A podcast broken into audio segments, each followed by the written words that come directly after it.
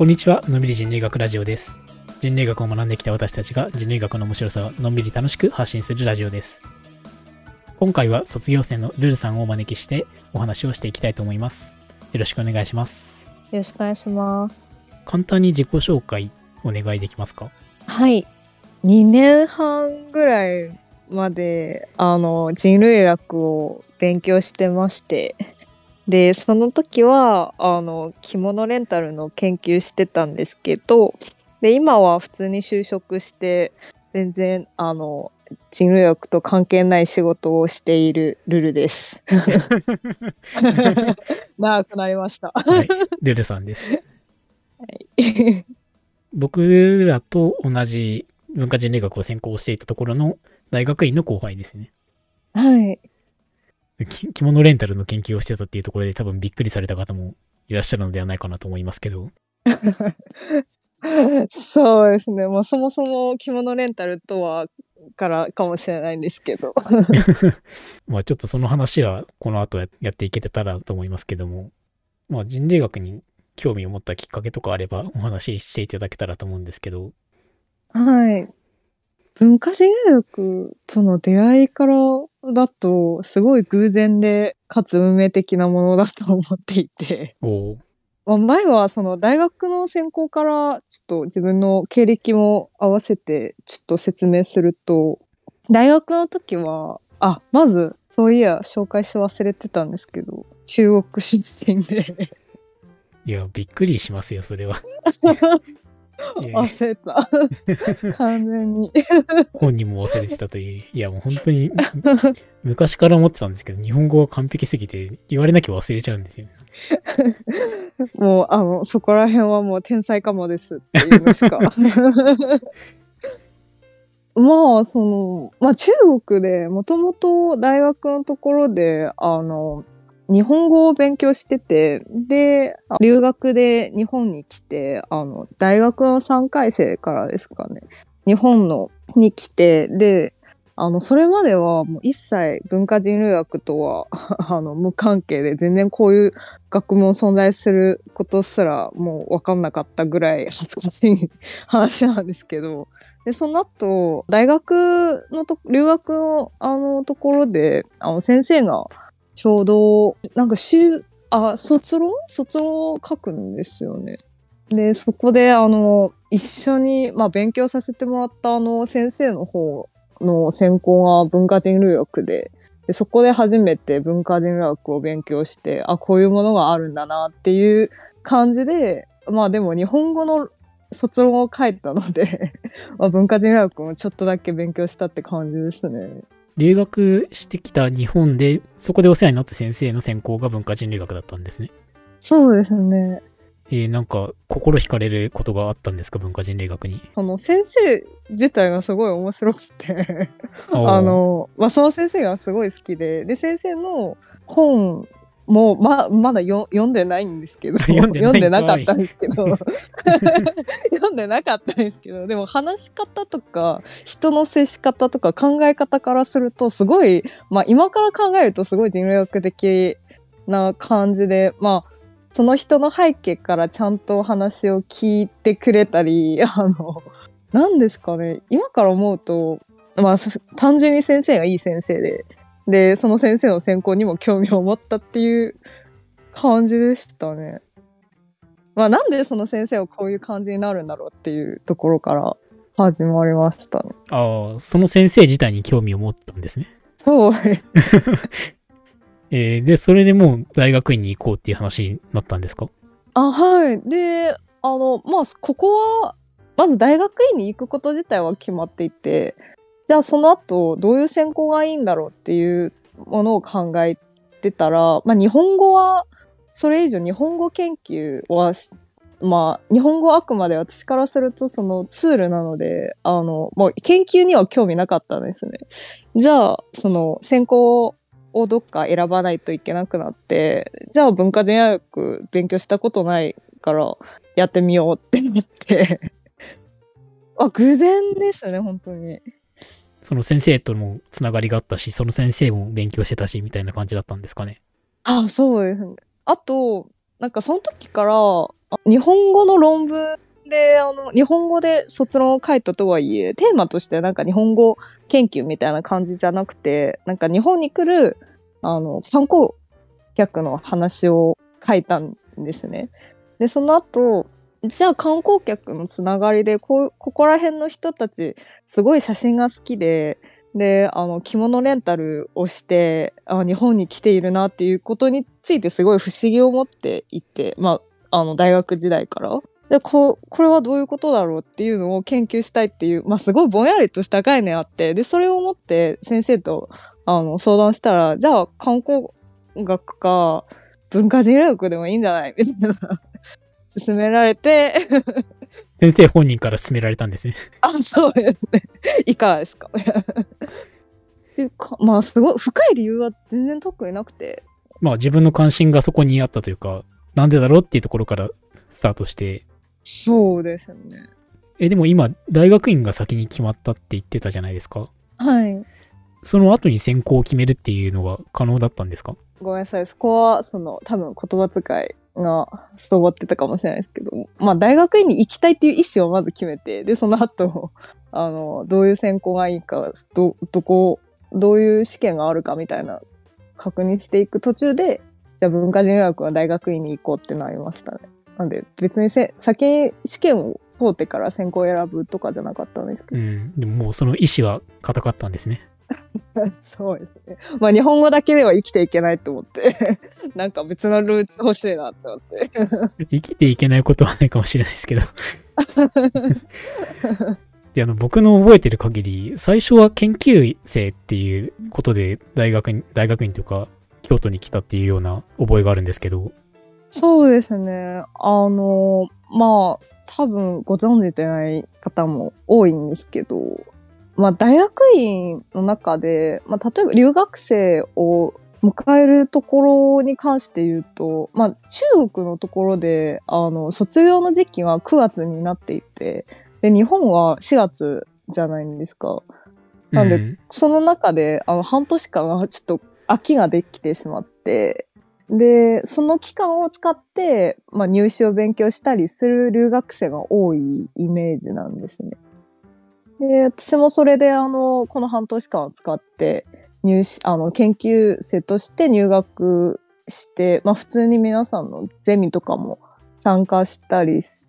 て、で、授業とかも取ったりしたんですけど、で、そこであの入試の準備がして、ああ、そうですね。入試の準備をしてましたね。研究生として入学すると、そのゼミに出たりとか、研究室を使えたりとか、図書館使えたり授業を取れたりみたいなことができたっていう感じなんですかね。そうですね。まあ、一部のけん、あの、一部でしか使えないところあるんですけど、おおむね普通の学生さんと同じでした。うん、なるほど。で、それで大学院の入試を受けて入学してきたと。はい。そうですね。そう、着物レンタルの研究を修士の時にやってたっていうのは知ってるんですけど、まあ、まず着物レンタルっていうのをなんだかよくわからない方もいらっしゃるかもしれないので、簡単に説明していただけますか？わからないっていうか、知らない人は多分いないと思うんですけど、どういう現象なのかというか。ああ、はい、そうですね。まあ、流行りになったのは、割と5年以内の気がするんですけど、まあ、要は京都、まあ、日本各地でそれぞれあの着物レンタルっていうのがまあ、イベントみたいなものがあると思うんですけど、まあ、特に京都ですね。まあ、京都に来て、で、お店であの着物をレンタルして、で、あの、外で散策するっていうのが、まあ、観光のイベントとして結構人気あるかなっていう感じですね。うん。まあ、一時期ほどではないですけど、最近も結構京都を歩いてたりすると、着物着て歩いてる観光客見かけますよね。多分、多分ああいう人たちも着物レンタルのサービスを利用してる人だったんですよね。というか、まあ、手ぶらで来て、着物を借りてきて、返して帰っていけるみたいな、そういうサービスですよね。あ、そうですね。あと、あの、まあ、京都で多分着物を着て、あの、歩いている人を見ると全然珍しくはないと思うんですけど、でもすごい派手な、あの、着物を着て、あの、歩いている人を見ると、大体それは着物をレンタルされてる方かなって思いますね。まあ、特徴としてあるかなと思ってあのカラフルな感じの着物を着てる人ですね。そうですね。まあ確かにそんな感じはありますね。で、実際どうやって調査とかしてたんですか？あ私の場合は、あの、京都の着物レンタル屋さんに、あの、実際にあの、仕事で入って、まあ、パートとして入りまして、で、そこであの、受付の仕事を1年間ぐらいしてましたね。えー、結構長いことしましたね。えっと、し長かったですね。なんか、ひ忙しい時はもう週5で、あの、仕事してたので、社社員さんですか？ほぼ社員さんでしたね。いや、本当に最近は、最近でこそあんまりそんなに観光客、観光客ばっかりで道が歩けないっていうことはなかなかなかないですけど、本当に一時期すごかったですもんね。特にあそこら辺ですね。あの、清水坂とかを歩くと。もう、着物レンタルをしている人はもうばっかりでしたね。あの、清水寺から、清水寺に至るあの坂道のあたりとかですよね。ああ、そうです、そうです。いや、本当にあの辺もですね、すごい着物着てる人、まあ、だけじゃないですけど、観光客で溢れ返ってた時期ありましたね。懐かしいですね。いや、本当に、今収録3月の末なんですけど、ちょうど今頃とか、かつての京都だったら本当に桜の数が多いのか、人の数の方が多いのかみたいな、そんな状況でしたよね。間違いなく。紅葉の時期とか。あ特に紅葉の時期と、あの、桜の時期はもう、繁忙期すぎて、私みたいなパートも、まあ、週5で入ってるぐらいなので、もうすごい、なんか1日で多分2000人ぐらいの、あ、200人 ?2000 人はちょっと言い過ぎました。に2000人見かけるんですけど、その中の200人ぐらいはうちのお客さんでした、みたいな感じです。ええまあそうですね。その当時結構中国からも観光客の方いっぱいいらっしゃってたし、っていうのもあって忙しかったというか、仕事を頼まれたりしたんですかね？まあ私が雇われた原因の一つかもしれないんですけど、あの、今はあんまり、もう今は完全にコロナに入ってからはそういうのが少なくなったんですけど、まあ少ないっていうか、もうなくなったんですけど、あの、この名前までだったら、まあ日本、中国の観光客で、まあその店の半分ぐらいは中国の観光客だったぐらい多かったですね。うん、そんな感じは確かにありますね。まあ中国の方だけではないですけど、外国人、外国から来た観光客の方とか、まあ日本人もいますけど、はい。で、私はもう、あの、受付の仕事だったので、あの、あの、お客さんが入ってきて、全然日本語わからない人たちが来た時に、まあ、これから一緒にあの、着物を選んでいったり、あの、あの、部屋飾りとかも一緒に選んで、まあ、最初から最後まで、あと、お会計とかまでの仕事も全部してましたね。全部じゃないですか。まあ、着付け以外は全部担当してました。いや、大変な仕事だったと思います。本当に最近、あの当時は観光客多かったので。いや、懐かしいですね。で、最初の時に、というか、最初にその着物レンタルに関心持った時に、みんな写真撮ってることに関心を持ったというか、それを不思議に思ったって言ってたじゃないですか。はい。僕が覚えてる限り、修士論文もそんなこと書いてたと思うんですけど、いや、まさにそうですね。私の、まあ最初、着物レンタル、まあな、なんでそこかっていうと、中国の SNS の中で、まあ WeChat っていうものがあって、で、そこにあのみんながその写真をどんどん投稿していくんですけど、で、それに加えてなんか文字を、まあ今のインスタグラム みたいな感じなんですけど、で、そこで、まあ友達の何人かが、何人かが、あの、日本に、まあ、まず日本に来る友達が多いんですけど、その中でもほとんどの人たちが着物をレンタルして写真を撮って、その写真を、あの、その SNS に投稿してたんですね。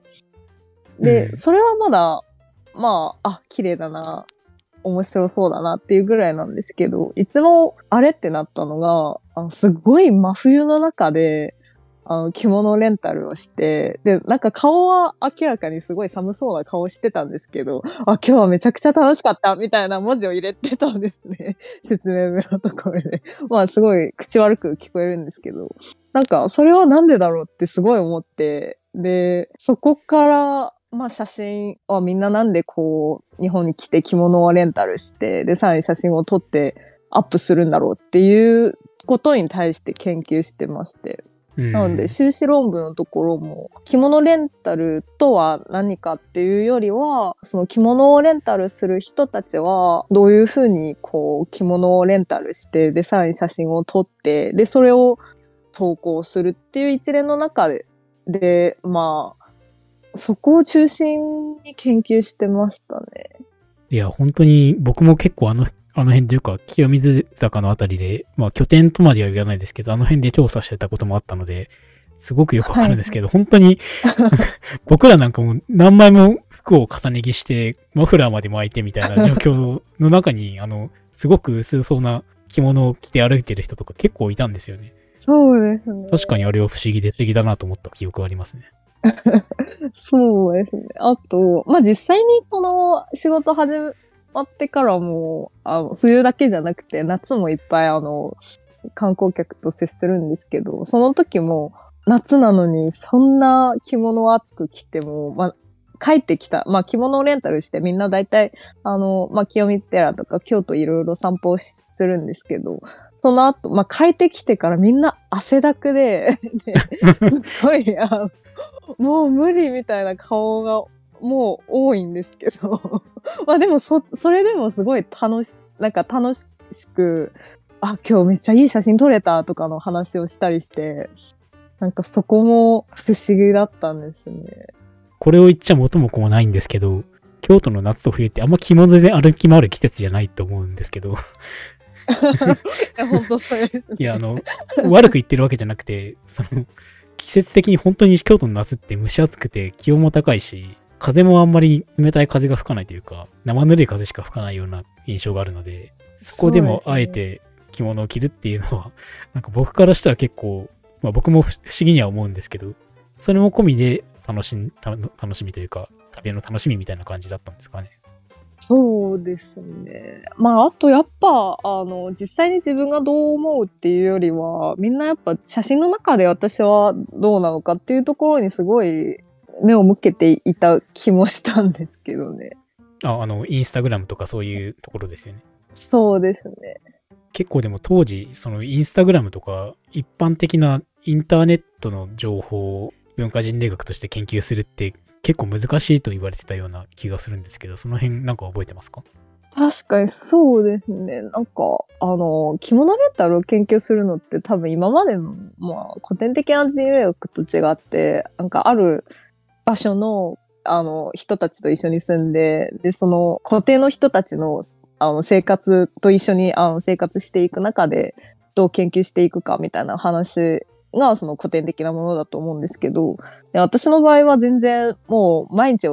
観光客違うし、国籍も違うし、なんなら私の方、私の場合は、あの、全然、あの、研究の中で、まあ、中国人観光客とかも限定せずに、あの、着物をレンタルする人たちっていう枠で研究していたので、まあ、そこはすごい難しかったんですね。で、あの、まあ、質問に戻ると、あの、まあ、インターネット情報からどういうふうに研究していったかというと、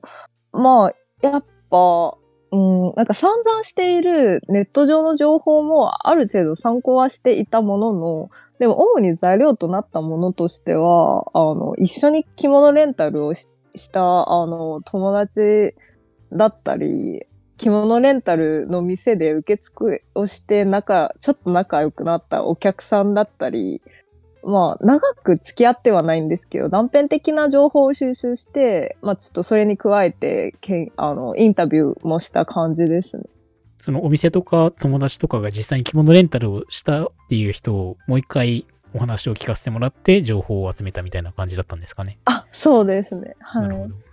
で、参考としてあのネット上のそのインスタグラムのその写真とかは、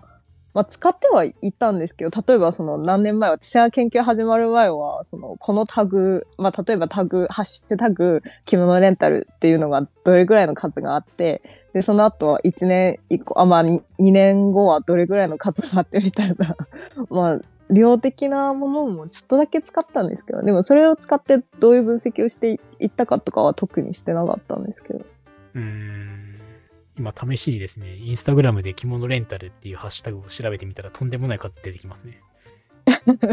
あ、今はど、どれぐらいになる？58万4千件ぐらい出てきますね。あ、すごい。多分京都に限った話じゃないんですけど、私の時、当時は情報パッと来ないんですけど、まあでも2年間でなんか何万以上の数で増えてたイメージはありました。うーん。そうやって研究をされてて、なんか気づきっていうか、結論じゃないですけど、そういうのってなんかありました？まあやっぱその最初、あれですね、私の関心としては、あの人ってなんでこの着物は、なんで着物レンタルする